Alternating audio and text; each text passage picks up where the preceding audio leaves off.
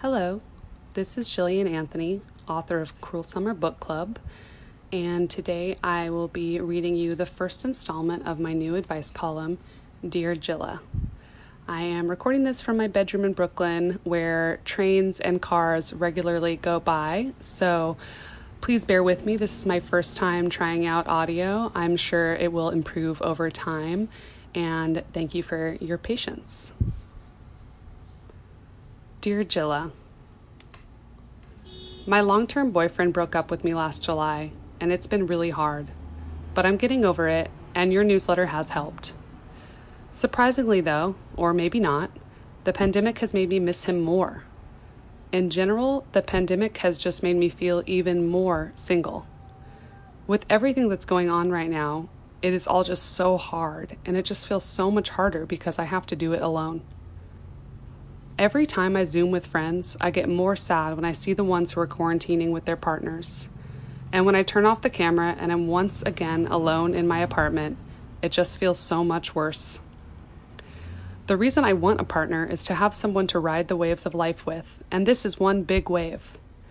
And I can't help but think that my ex would have been fun and easy to quarantine with. I guess my question is how do I not feel this? Is it weird? What can we do about it? Probably nothing. Thanks. Mary, 33, Brooklyn, New York. Dear Mary, for three and a half months, we've been living in an alternate universe. That's not even a third of a single year. Constant uncertainty has made this stretch of time feel like a decade, but it's really been no time at all. In that time, we've lost jobs, income, stability, a mental and physical sense of freedom, physical touch, community, and loved ones.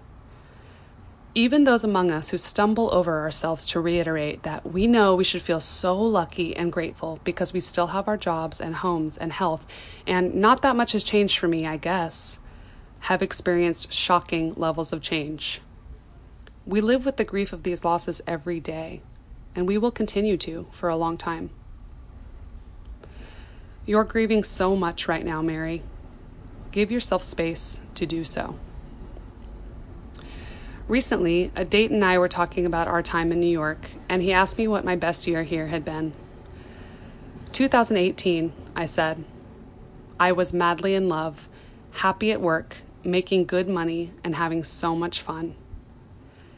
Sitting here typing this to you, from my darkened bedroom where I've spent all day inside, slightly sweating because my window AC unit barely works, my back hurting from my ramshackle work from home setup that has me switching from lying in bed to sitting in a squashy chair.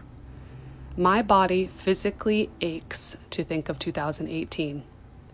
I feel pain when I wonder when I will feel that happy and fulfilled again. I let myself feel all of those feelings. I close my eyes and sink into the tightness in my chest. Breathe into it. Acknowledge the heartbreak that still lingers within me. I do my best to befriend it. Then I remind myself there is nothing worthwhile in the past for me. 2018 was a good year, but there are other good years in store for me. That moment in time was temporary, and thankfully, so is this one. Mary, your mind wanders to thoughts of how much fun you and your ex would be having during quarantine, how comforting his presence would be. But that world doesn't exist, and to live in it will only cause you more suffering. This toxic daydream weighs you down more than you may know. Free yourself from it, banish it from your soul. I understand well that's easier said than done, but you have to commit to working at it every single day. There is no universe in which you want to be sharing your life with a person who does not fully want to be with you. There is a much better love than that waiting for you. This reality is the only one we have, and we have to build it for ourselves. I will not sit here in my barely air conditioned bedroom and tell you it is easy. When you're single, you only have yourself to come home to, only yourself to comfort you and cheer you up.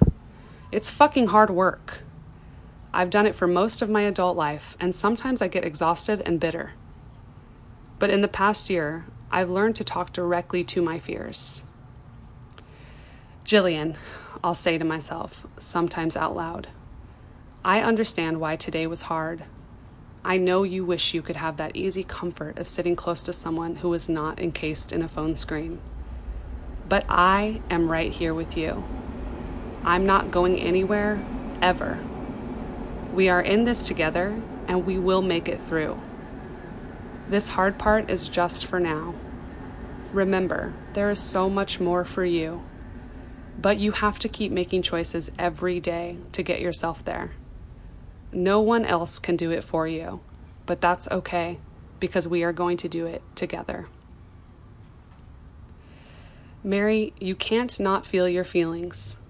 We don't get to choose our feelings of loneliness, jealousy of those with partners, longing that things had ended up a different way. There is nothing weird about what you're feeling. I feel it too. We are grieving happier times, and sometimes our exes live in those happier times. But it's important to face feelings with facts. The truth is that we have had happy times without our exes, and we will again. The truth is that even when we feel alone and unloved, we can look to the phone calls, texts, and emails we've gotten recently to know that people are thinking of us, holding us close in the ways that they can. There is so much more joy to be found in embracing the love we do have right now than ruminating on the love we do not. You're right, this is one huge life wave. So hold on tighter to the people you love. If it hurts too much to talk to your coupled up friends, I give you permission to ease off conversations with them for a while. Do whatever you need to do to protect and care for yourself, and do it unapologetically. I know you probably don't want to hear this right now, but I have to remind you that this time all to yourself is rare and fleeting. Your next boyfriend is on his way. He will likely not arrive on the timeline you wish he would, but he will join you and you will be so happy to be with him. But also long for the days you didn't have to watch that stupid TV show he loves or keep the bedroom the freezing temperature he likes. Squeeze every bit of juice out of this time with yourself. Fill your free time with personal passions and luxuries. Even when loneliness looms over the gifts quarantine brings, look for them. Above all, keep building your community you are physically isolated out of necessity, but be careful not to isolate yourself further. You know that you want a partner to experience life with, and you should pursue that. You can date right now. You can join an online group to meet new people who share a passion of yours. The world is still available to you, just in different and more thoughtful ways. Life is not on pause.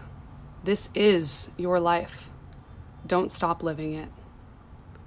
Love, Jilla. You can subscribe to Cruel Summer Book Club at cruelsummerbookclub.substack.com slash subscribe. And I'd love to hear your thoughts on this advice column. You can email me at cruelsummerbookclub at substack.com. And please be sure to leave your thoughts in the comments as well. Thank you for listening.